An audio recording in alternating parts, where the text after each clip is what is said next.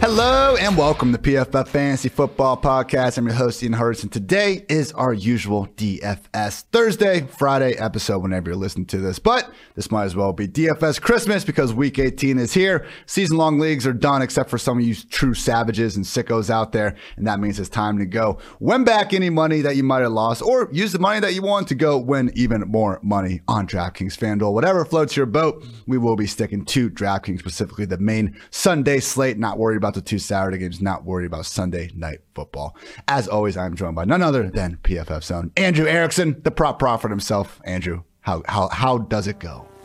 Happy New Year, first off. glad to see you in 2022. Glad to see you're live and kicking, still doing great. It's a great year to be great. I'm, I'm stealing I'm stealing some of your lines there, but no, man, I'm excited. This is the last main slate that we have for the 2021 season.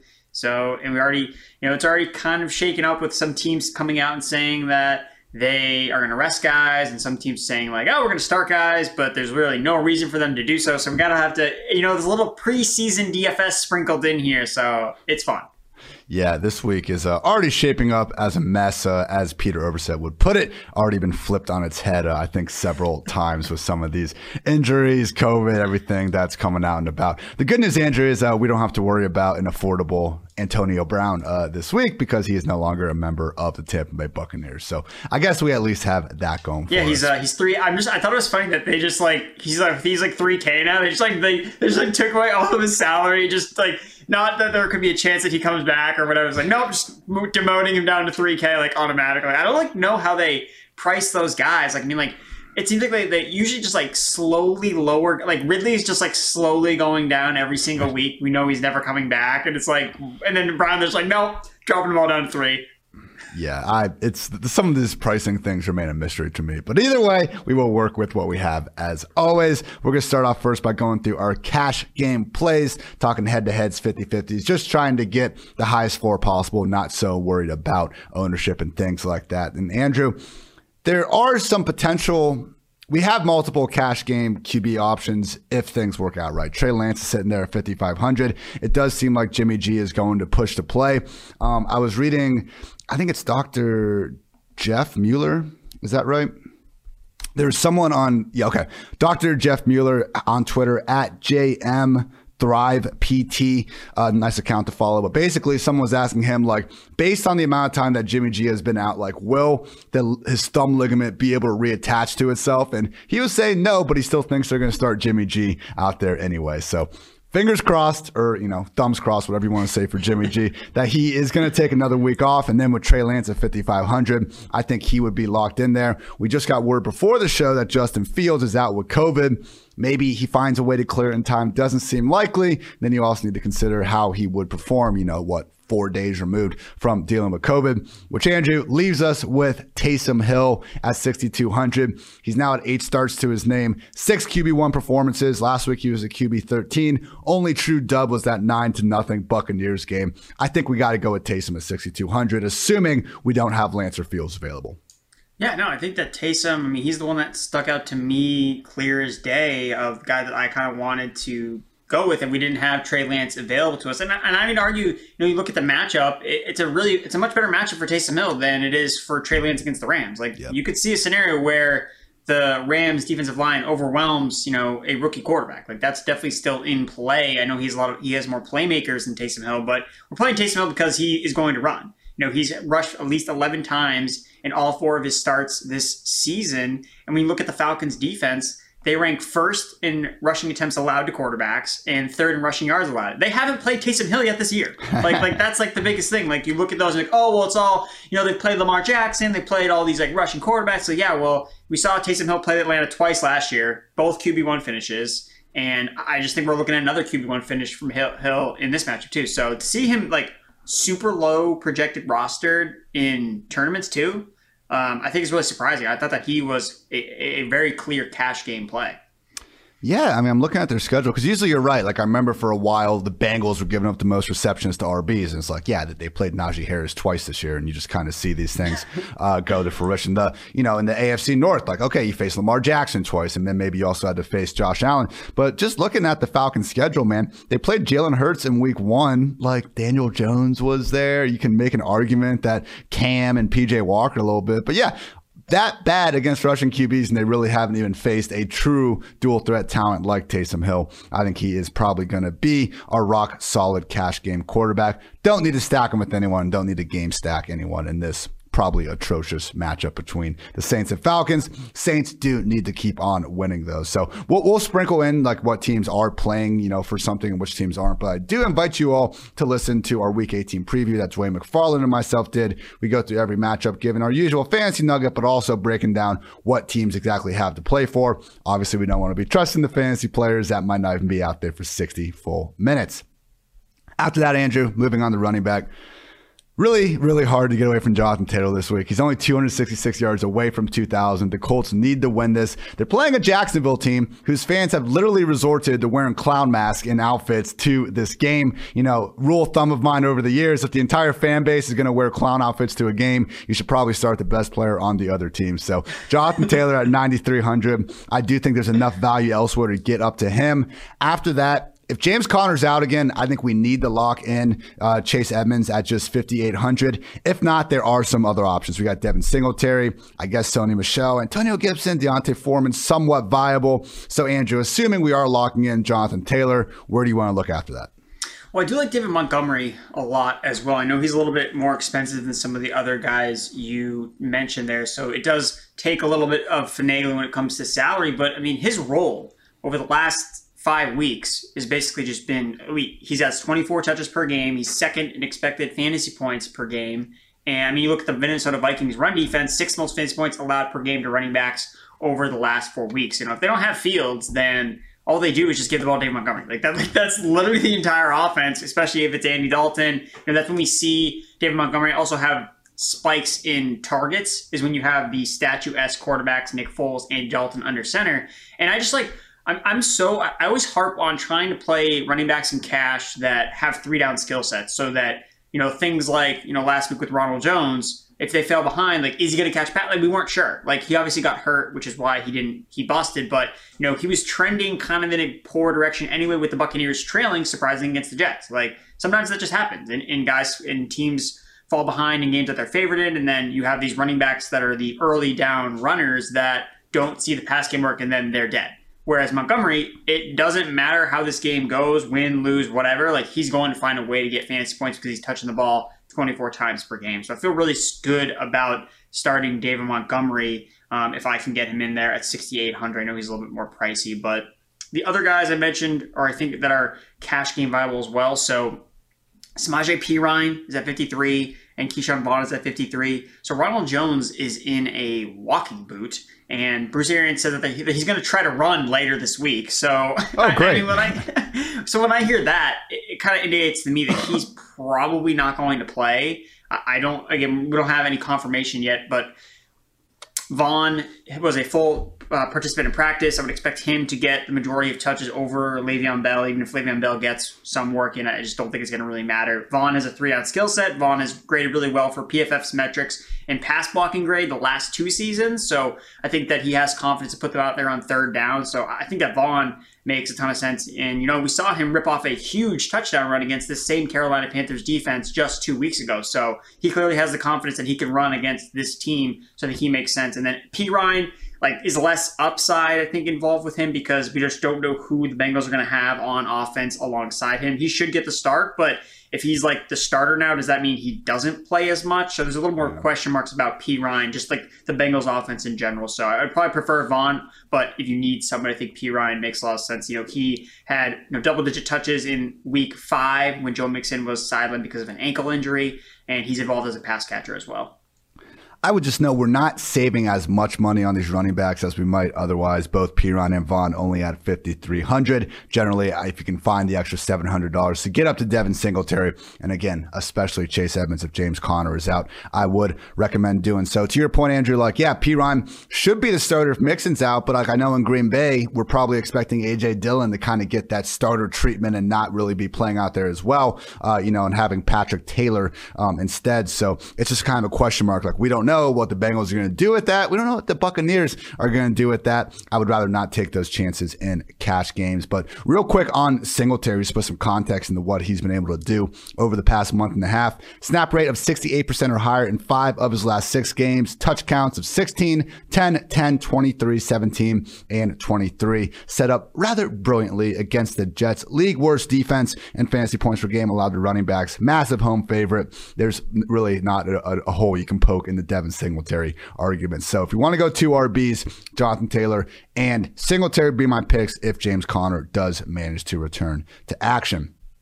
Now, Andrew, are we going to try to squeeze Taylor and Kupp because Kupp does have similar milestones. The Rams do want to, you know, go out there and play, and he obviously, you know, it's. I don't think the matchup really matters for Cooper Kupp at this point. The guy's on pace to not on pace, but the guy's a realistic chance of getting 2,000 receiving yards, so I'm not too worried about that. It just does make things tight because as much like we have some value throughout the slate, but I don't really see anyone that far below $4,000 at wide receiver that I'm feeling super great about. We do have Ray Ray Fox McCloud. You know, I'm definitely biased to him. Star Fox is one of my favorite games uh, growing up, but in all seriousness, no Diontae Johnson. I do think Ray Ray probably is more likely to get a massive boost in targets than Claypool. I could see Claypool's role not really changing and Ray Ray getting all those, again, just, you know, low A dot kind of screen type passes they always throw to Diontae. So we have him there at 3,800.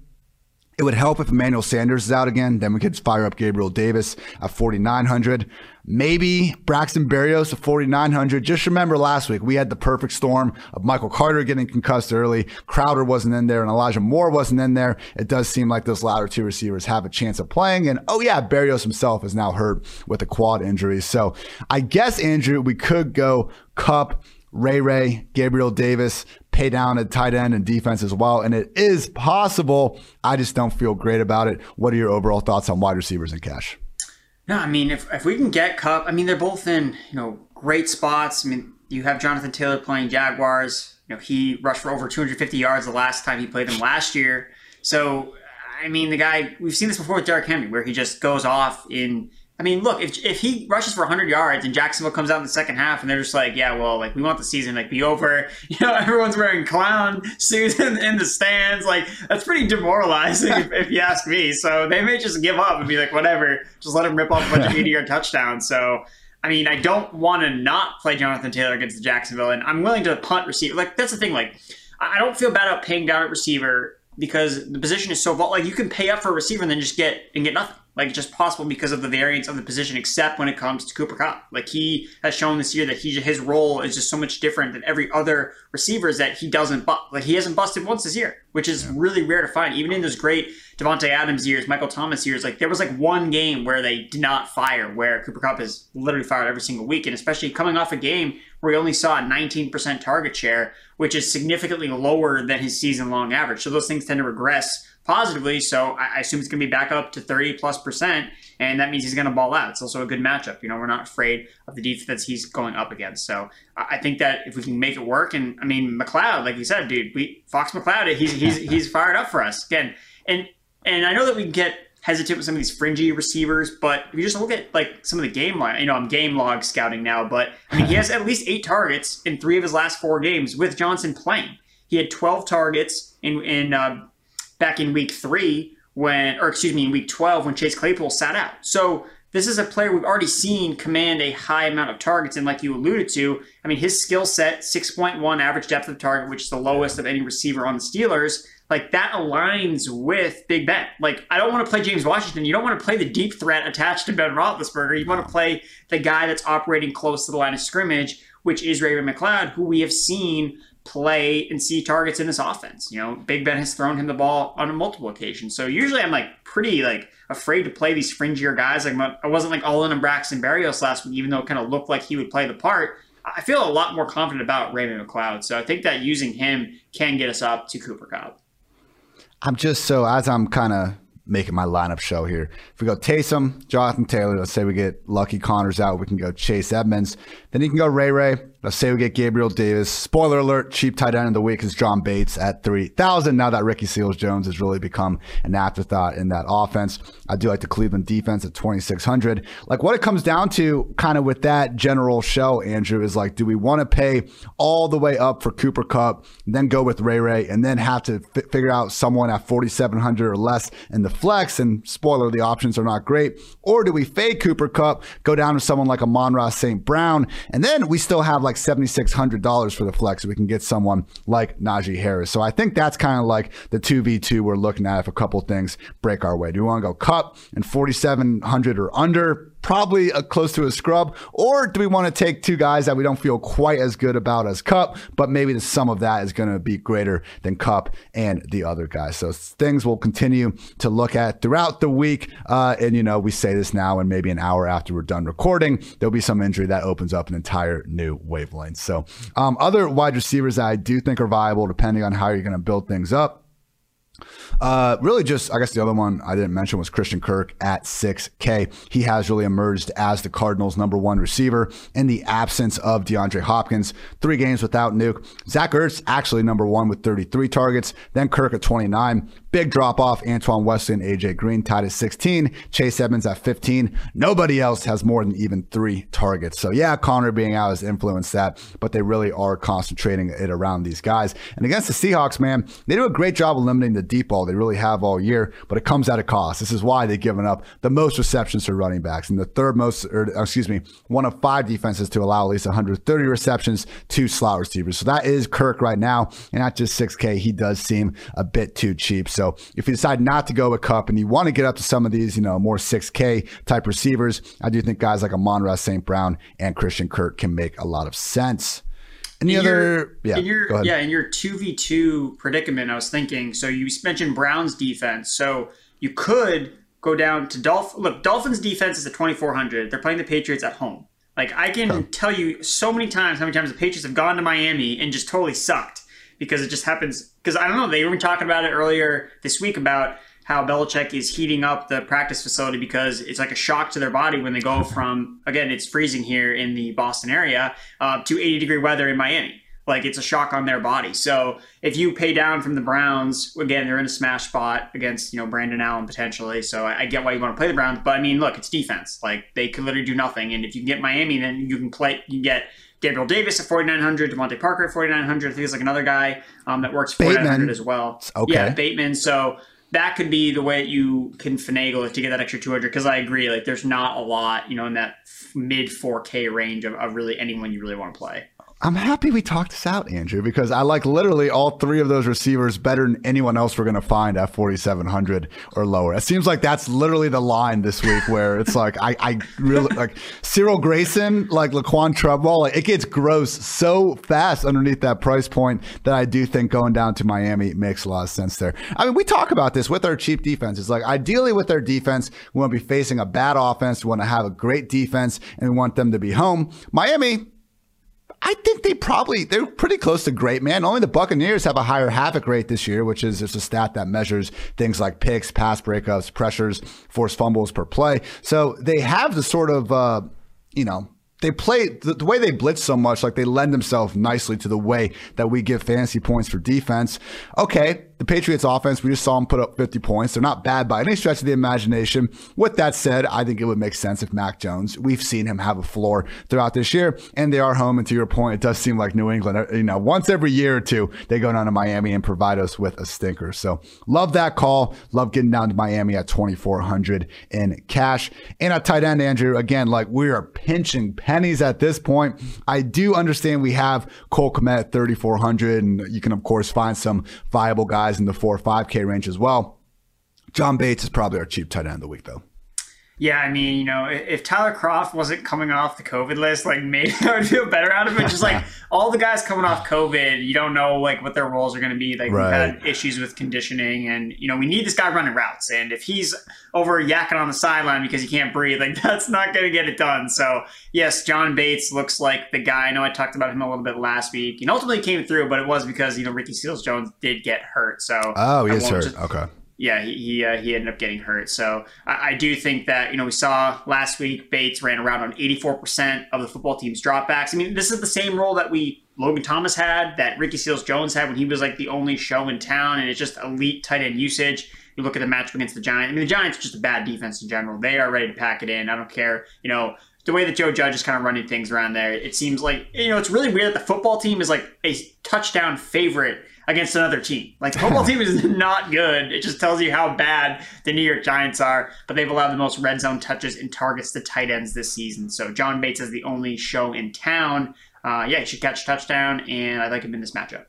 And Ricky Seals Jones was knocked out of that game with a concussion. Started off the week with a DNP. Usually with the concussions, if you, I mean, we'll we'll check and see what happens. If he doesn't practice Thursday, though, that's he's as good as out. That's usually how it works when they're in the concussion protocol.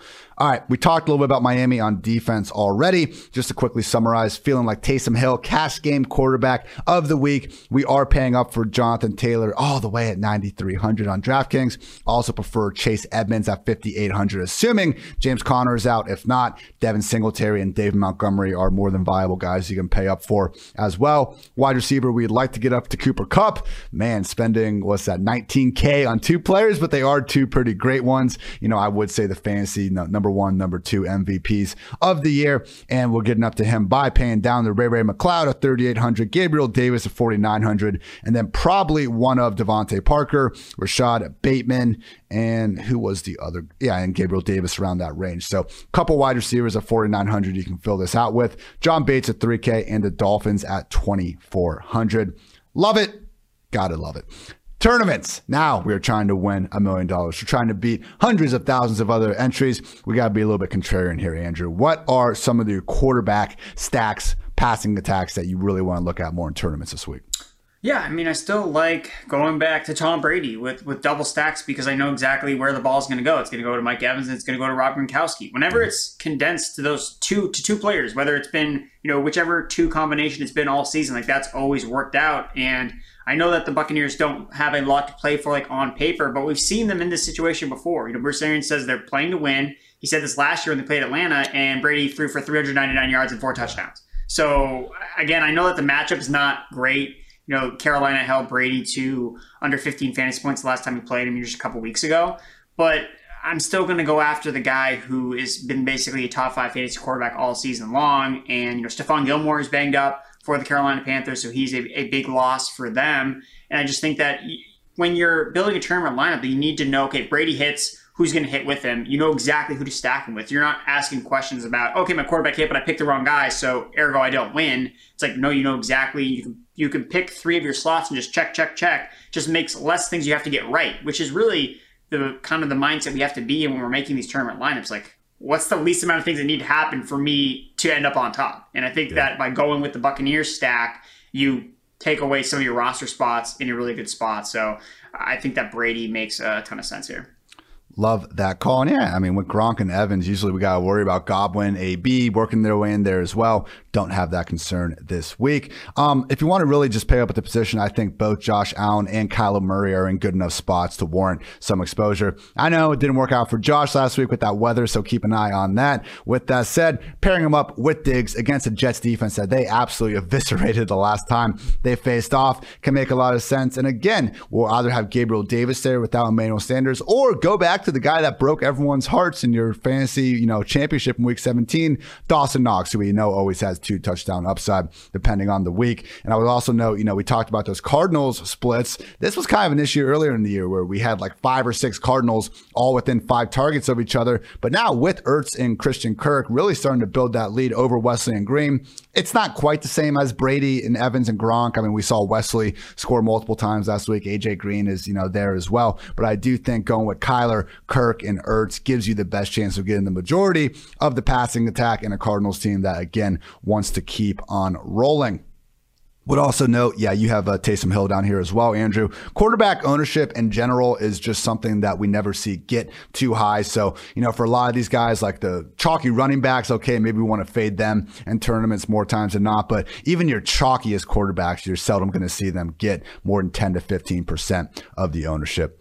Moving on to some of the running backs. Look, everyone and their mother, like if your mom is playing, uh, is if your mom is literally putting in a DFS lineup this week, I'm sure she is paying up for Jonathan Taylor and for good reason. But there is a version of the simulation where he busts or I don't know, man, at least doesn't like score freaking the 20 points that he's going to need to score in order to meet that value. We do have Alvin Kamara, Nick Chubb, potentially without D'Ernest Johnson and Kareem Hunt. I know they already tapped the brakes on him last week in a more must win game they had now. So that's why he's not a cash game play. But Kamara, Chubb, Dalvin Cook, even Najee Harris, like we know all these guys have the potential to get 20 to 25 touches, and they can do a lot with that because they're pretty damn good. No, they're not Jonathan Taylor. But again, in tournaments, if Jonathan Taylor does bust, you don't have him, you have Kamara. That's a good way to swing your lineup. So again, we talk about this every week. Just looking at like the easiest roster construction or just the roster construction everyone's going to want to have,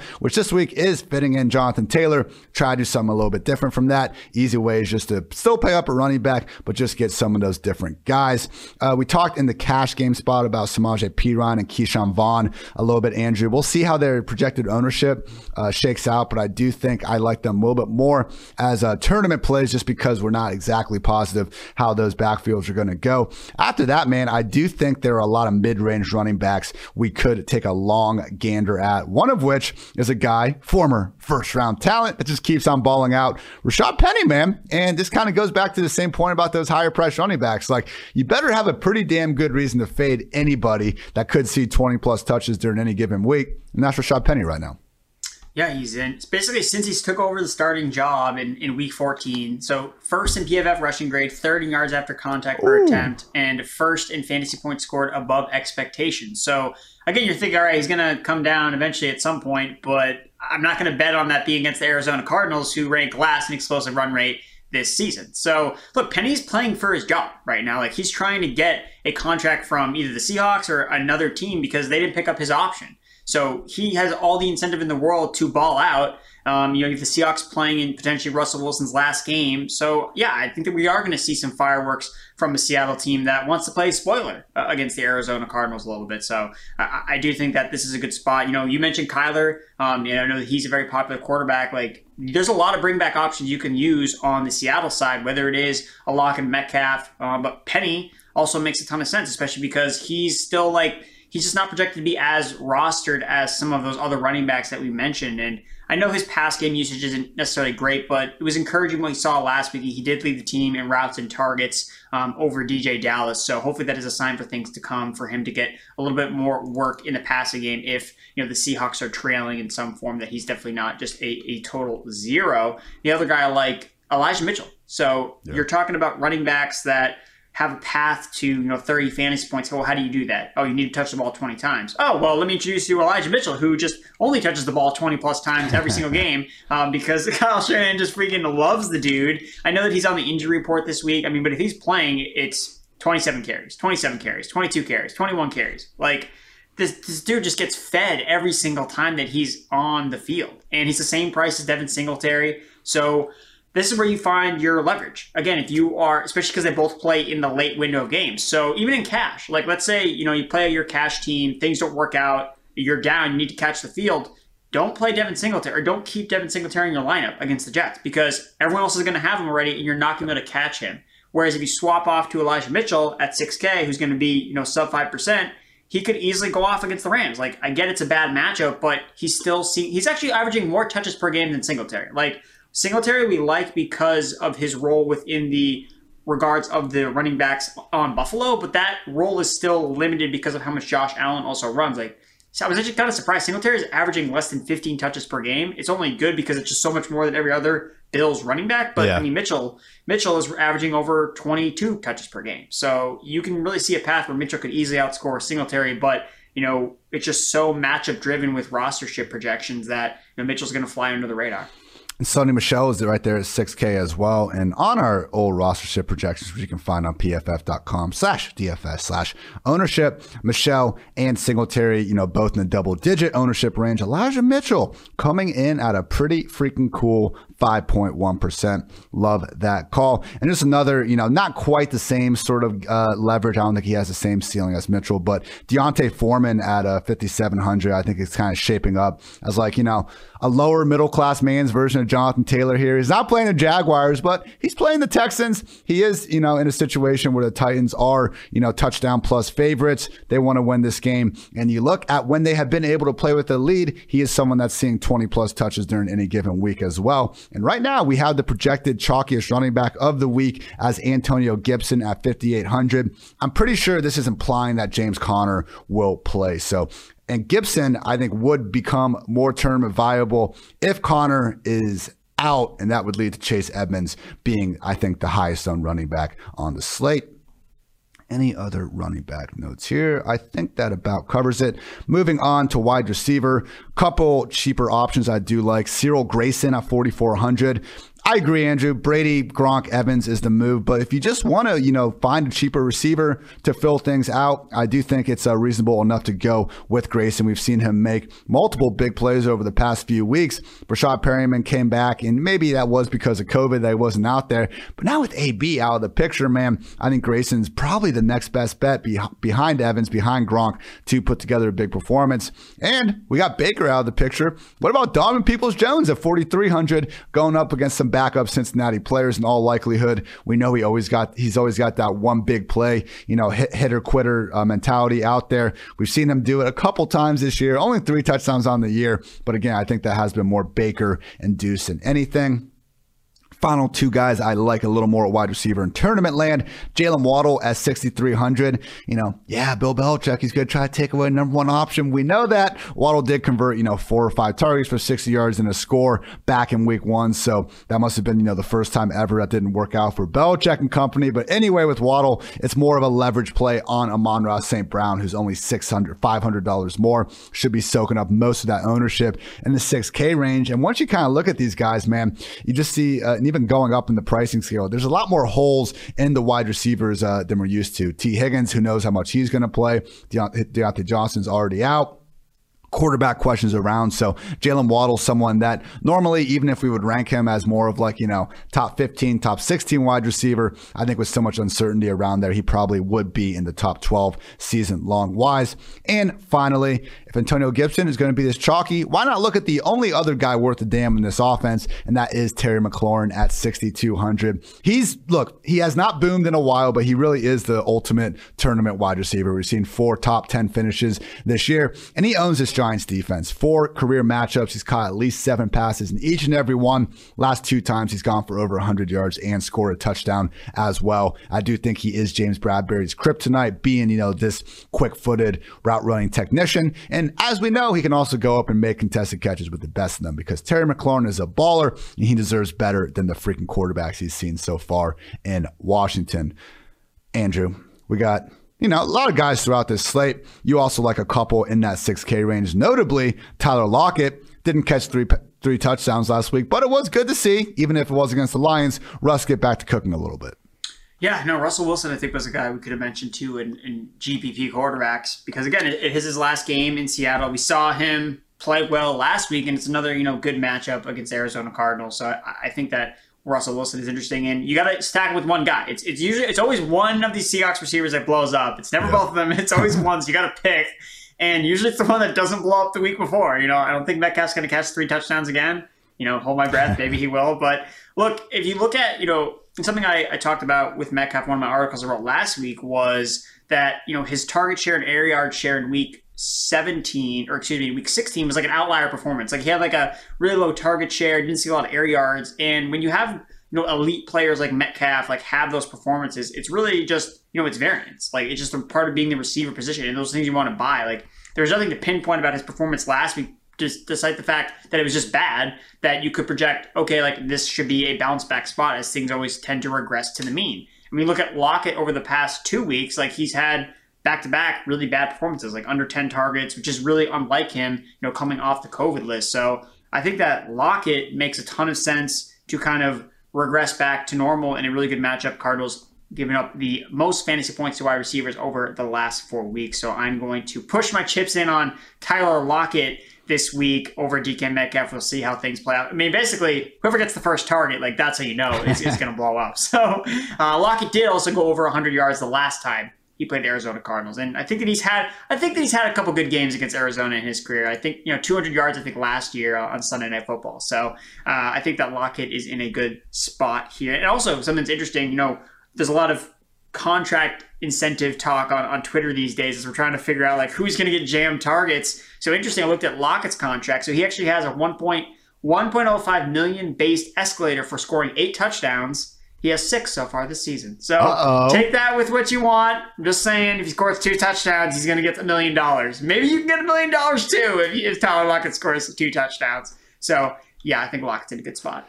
Dude, he kind of owns this Cardinals defense too. I think in past years, a little bit of that was, uh, you know, seeing Patrick Peterson usually taking Metcalf and not shutting Metcalf down. But I think Russ has just kind of been giving some of these top corners a little bit too much respect over the years. But yeah, only got to go back to week seven, 2020. Tyler Lockett, 15 catches, 200 yards, and three scores against this very defense. Follow that up, man. Nine catches, 67 yards, and a score. And to your point, did go over 100 yards his last meeting against them as well. So Lockett, McLaurin. Look, I don't think, you know, wide receiver versus cornerback or specific defense stats are the stickiest things in the world. But, I, you know, I would rather the guy that I'm looking to play have had success against the defense than just not. So, not saying this is the only reason to play those guys, but it can be a piece of the puzzle. Uh, you also you also bring up Darnell Mooney, who I think is certainly in play against again an atrocious Vikings secondary, and they will get to be playing in Minnesota, so don't have to worry about the, you know, windy, weathery winter conditions in Chicago. And finally, Andrew, you do have some thoughts on Galaxy branding backup Bengals and Packers wide receivers. Is this it? Auden Tate week? Are we doing it? Well, I mean, like Auden Tate is like on IR or something. I'm trying to figure out if he's even going to play. like, I don't know. He's off. He's, gonna... he's, off the COVID list. I think he might still be on actual IR though. Yeah. So I mean, look, if Auden Tate is playing, I mean, look, Ian, we saw Duke Johnson go off this year, Cordarrelle Patterson. It would only make sense that Auden Tate would have a Week 18 big blow up game. So I'm playing him if he's active. Like I'm just saying that right now, people. I'm playing Auden Tate. If it's not Auden Tate, though, I do think that I would. You know, I was trying to look at these depth charts to kind of see who maybe could kind of pop out of the without the Packers and the Bengals. So Mike Thomas looks like the guy would probably gravitate towards for the Bengals. You know, he was Brandon Allen's most targeted receiver during the preseason.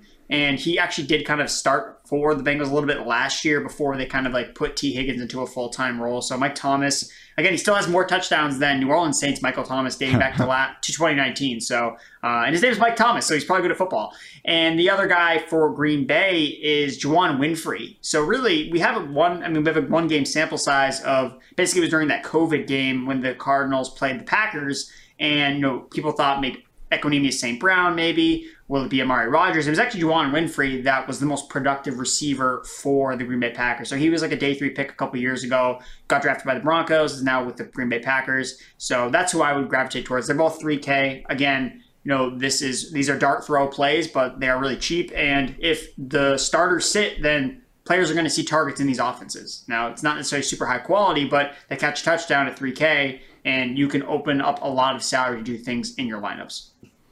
Juwann Winfree. I'm look, pulled up on Google this like 2019 Hall of Fame game preview I was writing, and I had like an entire section on Juwann Winfree. I don't think he did too much with it, but certainly a doable pro, uh, prospect. So like those calls, and yeah, it does look like Auden Tate still dealing with that calf injury. The world's going to have to probably wait another season until he truly takes over. Unfortunately, looking at some of these tight ends, Zach Ertz 5300, all the sense in the world mentioned how he is essentially now the Cardinals' number one receiver without Hopkins in there. Just hasn't been scoring the touchdowns recently. As we know, though, over the years, Seattle not exactly the world's best defense against tight ends. And hey, if Ertz is going to give us five plus catches a week, if he doesn't score a touchdown, it's not like he's exactly killing your lineup. I also think that, you know, on the other side of the ball, against a defense that, okay, the Cardinals have actually turned down, they're turned around their ability against tight ends. But Gerald Everett, as we've seen really during the second half of the year, is someone that gives us a little more upside than their usual tight end. And to see him still priced below 4K, man,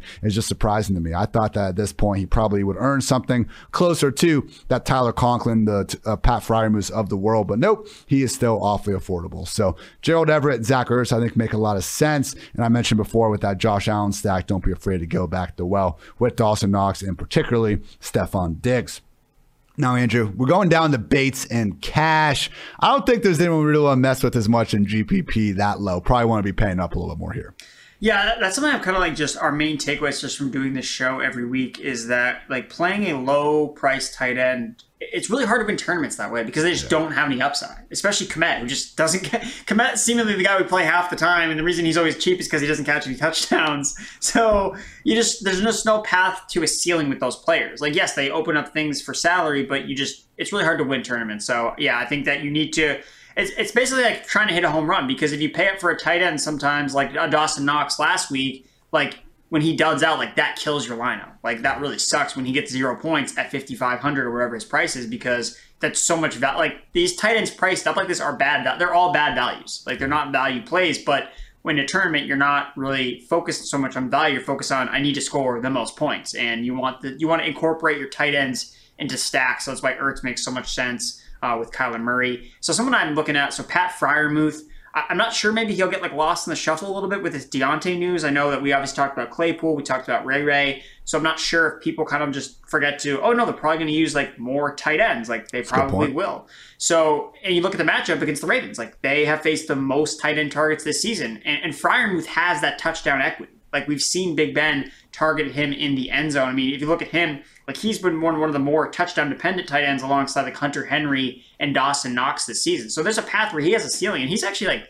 pretty affordable. He's only 4600 So, you know, we saw him take back the tight end one role coming back from the concussion, running around in 78% of Big Ben's dropbacks. Like, I was even kind of thinking about him. I know we always dumpster dive for tight ends, but even like in cash, like if you're just like don't want to play a bad tight end, I think Freiermuth actually makes a lot of sense at 4600 if you can move up and just pay down somewhere else. And then, I mean, Gronkowski, I just, I think this is just a mega blow up spot for him. You know, he's seen at least eight targets in every game since week 11, except for that one game in week 16. Again, going back to whenever there's like this weird outlier dud game, you know, you need to go back to those guys. You know, week 17, 10 targets, led the team in routes run with 45. So I think that you need to pay up for Gronk in tournaments while like Brady, because also contract incentives, hello, he gets 500K mm-hmm. for hitting 55 receptions, 750 receiving yards, and nine touchdowns. So currently, Gronk on the season has 48 catches, 665 receiving yards, and six touchdowns. I'm just saying, a week 18 stat line of 85 receiving yards, seven catches, and three touchdowns is something Gronk has already done in his career before, and it's not that far fetched. So, yeah, pay up for Gronk. Not impossible. And they also got to get Mike Evans 54 more, more receiving yards to make him the first and only man with at least a 1,000 receiving yards in each of his first eight years. Love all that contract incentive talk. Let's try to really round up all those that we can. I know um, Anthony Amico on Twitter was doing some great work that Dwayne referenced uh, at Amicosta. Uh, you can find he's done a lot of great work on that as well. So uh, as always, Andrew and I will be back here probably with Dwayne as well on the Friday afternoon pod, going over all the injuries and stuff, and we'll try to you know compile some of that stuff for you because that really is a storyline that we see, man. Like last year with Antonio Brown, like just literally at the end of the game, feeding him those pop passes to help get him those contract incentives obviously not really. You know, th- th- those are better times for the AB uh, and Tampa Bay Buccaneers there. Uh, quickly, you know, I'd just like to end uh, usually our tournament talk with some sub 3K defenses that have strong correlations with their running backs in reasonable enough matchups. You know, obviously, we always want to stack our quarterback with some of the pass catchers, but historically, one of the other really positively correlated stacks out there is pairing your running back with the defense. As we know, you don't necessarily win games by feeding your running back all these touches, but when you do start getting leads, that's when they get the touches. You're getting leads, your defense is creating plays, and all that goodness. So, uh, Detroit Defense against Packers backups, probably D'Andre Swift, someone that burnt everyone last week. He did play a 56% snap roll. We said that's probably not going to change going to this week we know who he is. He's someone that, you know, we need to get a bunch of targets with. And to see him out there over half the snaps, I know six touches after Dan Campbell said they were going to cut him loose. It sucks. But because of that, I highly doubt anyone's going to be going back to Swift this week. It's a winnable matchup, again, against a defense that should be playing more backups than not. Uh, I do think that makes a little bit of sense if you want to go cheap. The Browns defense, we mentioned before, if you can get up to them in cash, I think they're more than viable against Brandon Allen and company, Nick Chubb as well, unless we start hearing some reports that he's maybe not going to be out there as much as usual. Both D'Ernest Johnson on COVID and Kareem Hunt still banged up, they might need him to be out there regardless. Bears defense and Dave Montgomery against the Vikings is certainly in play. Cardinals defense and Chase Edmonds against the Seahawks in play. Even if Cardinals comes back, like if James Conner comes back, that's going to hurt Edmonds as a cash game viable back. But don't be afraid to still go with him in tournaments. We know he's probably the preferred back against Seattle because of his pass catching ability. And hey, you know, it's one of these situations where, yeah, it's a lot better if we have run, one running back getting 25 combined carries and targets. But who's to say that someone like Evans isn't still capable of returning value on 15 to 18 combined carries and touches? Also, Vikings defense with Dalvin Cook against the Bears, Sandy Dalton, and finally Elijah Mitchell in the 49ers defense going up against Stafford, who, yeah, some weeks he looks great, and some weeks he's going to throw three interceptions. The guy leads the league in pick sixes for a reason. Don't be afraid to go to the well with Mitchell, again, who I think might just be the best tournament running back play of the week, period, with that Niners defense. Andrew, any additional defense notes? No, I think that you you hit it all there. I think that just from like a tournament perspective, some of the defenses I was looking at. Let me see. Let me pull them up. I, I was looking at like so the Saints defense. I thought was kind of interesting. You know, they're not projected to be really super popular, but I mean, dude, I've seen so much of Matt Ryan this year. Just yeah. just lay eggs after egg, and Kyle Pitts is banged up. Like who's he? Like all he has is Russell Gage, man. Like I don't know how they're gonna move the ball. they don't use Cordarrelle Patterson anymore. He's in a 50-50 time. He's like, you know, Mike Davis' sidekick now. It's so ridiculous. It's a, it's a, it's a disaster what they're doing. Um, so yeah, I think the Saints defense, um, kind of in that three K range, is interesting in tournaments. Yeah, uh, Patrick Daugherty has been doing great stuff over at Roto World, NBC, NBC Sports Edge, whatever you want to call them, over the years at Roto Pat. Hilarious tweet from a couple days ago where he said Matt Ryan is Ben Roethlisberger without the laugh track, which I think uh, really sums it up nicely. Pat's always got a great way with words. All right, Andrew, stack of the week. Yeah, I'm just going back to uh, my guy over over there. Yeah, Tom Brady, double stack, Gronkowski Mike Evans. Hopefully, Mike Evans plays. I know that he's kind of banged up. But hey, we need to get these contract extended. Even Tom Brady, he can break the record for most completions with 16, which is actually his average this year. So, yeah, Tom Brady, double stacks.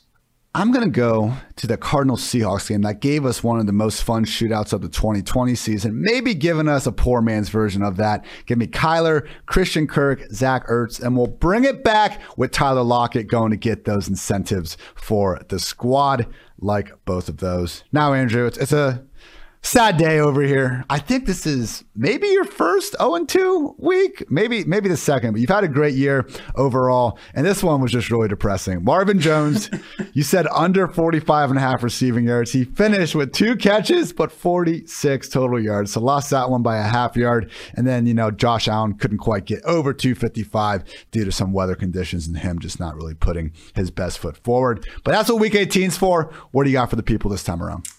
Yeah, you know, sometimes the weather. This is sometimes what happens when you bet early on games. You know, sometimes you get an edge. Like a couple weeks ago when the when the Bills played the Patriots, I had all unders, and you know, Mac Jones threw for what ten yards, and, and that was great. Yeah. But sometimes when you bet when you bet overs and weather doesn't work in your favor, you, you get burned. So yes, unfortunately, we went 0 2. But we're looking to bounce back. So yeah, I'm going right back to the Bills and going right back to Stefon Diggs. Uh, over 65 and a half receiving yards.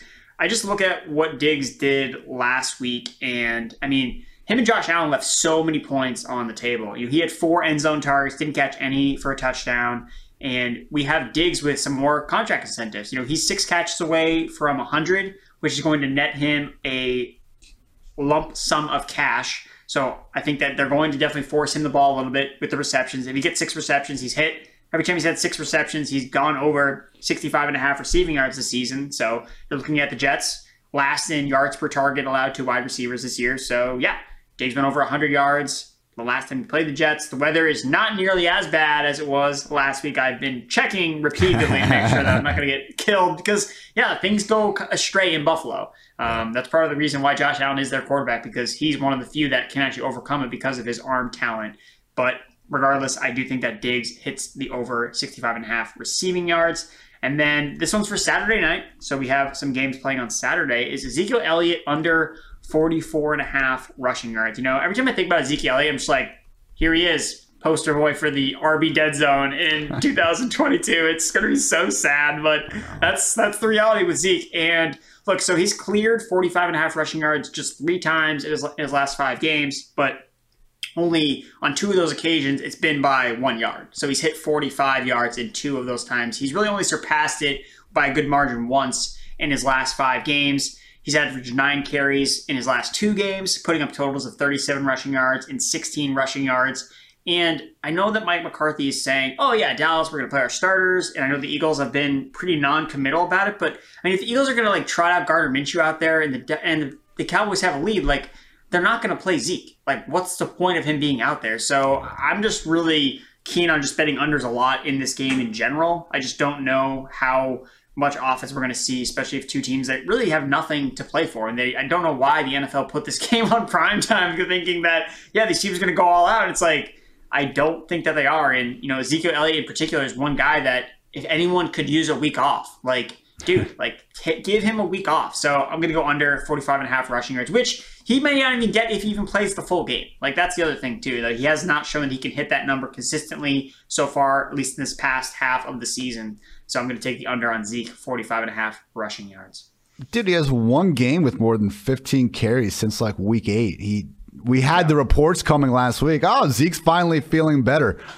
Really? Because I didn't sure see that. Like that's what the nine carries for 16 yards against Arizona got us. I mean, ah, there really was a time earlier in the year, like, all right, we had the Buccaneers dud in week one. Everyone freaked out. For the next month, like Zeke legitimately looked, I thought, better than he had in several years. But then again, man, that was like back in late September, early October. It's been months since we've seen him show any amount of explosion. And similar to kind of what we were talking about in Green Bay, you know, with Jones and Dillon and stuff. I don't even know if this means we should be going with Pollard because what I think could happen is Zeke and Pollard are used moderately sparingly. And then we end up seeing Corey Clement come in and actually get the bulk of touches if the game gets out of hand or if the Cowboys just decide because let's face it, they don't have that much to play for. They can't get the one seed. They need uh, Rams and Tampa Bay losses for them to climb as high as the number two.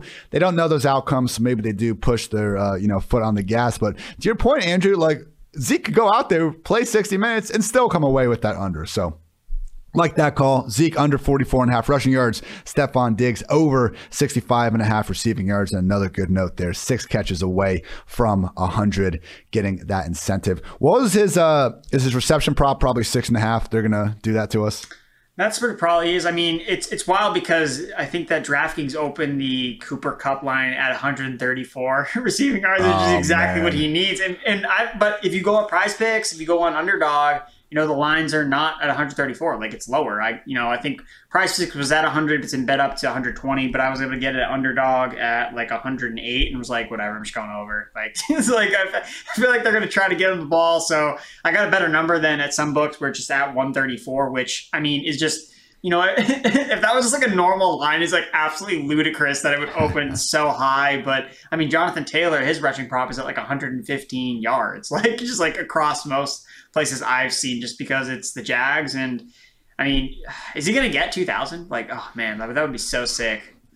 I think they're going to try, man. Like to your point, if they just quit in the second half, like I, I've seen, uh, I've seen weird things happen. Everyone, make sure you go check out Andrew's work on PFF.com. Dude is grinding. Got our Week 18 fantasy football dynasty pickups and some DFS targets. Fantasy football buy low and sell high based on high value opportunities. Some player props, fantasy football them, sit them, fantasy rankings, and as always, your DFS cheat sheet will be out there when everyone hears this podcast. Anything else you want to get off your chest, Mr. Erickson?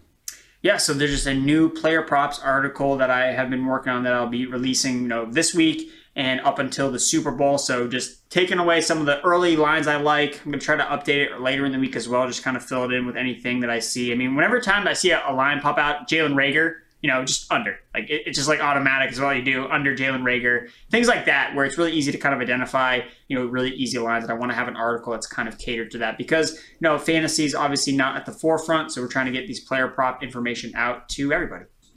Great stuff as always, my man. I have written not that many articles this week, but a few nonetheless. Got my fantasy football awards, which Dwayne and I talked about on the podcast, and also my top 10 NFL offseason storylines I think could help define the 2022 season. Will Cam Akers get his job back? Will Melvin Gordon still be on the Broncos? Are the Bills going old or young at receiver? The Cowboys don't look now, but CeeDee Lamb could feasibly be the only guy that has, even has a snap this year at wide receiver, still on the squad by July. Second year quarterback bumps, all for free at pff.com. So check out all those things before, you know, what I hope is a good week 18. So hope you guys have enjoyed these pods all year long. We'll be back throughout the playoffs. Uh, still going to aim for at least three per week. I will also have the injury pod to wrap up week 18 uh, with the DFS pod. Andrew and I will keep doing this. I think we might drag Dwayne on here as well and make it a little bit more of like a half DFS pod, half mismatch type stuff because as great as it is, breaking down the whole main slate, I'm not sure that, uh, you know, we can't do that and have some time for some other stuff once we're down to about eight teams playing per week. So we'll see. Stay tuned. Appreciate you guys listening as always, though. For Andrew, I'm Ian. Thanks again. Until next time, take care, everybody.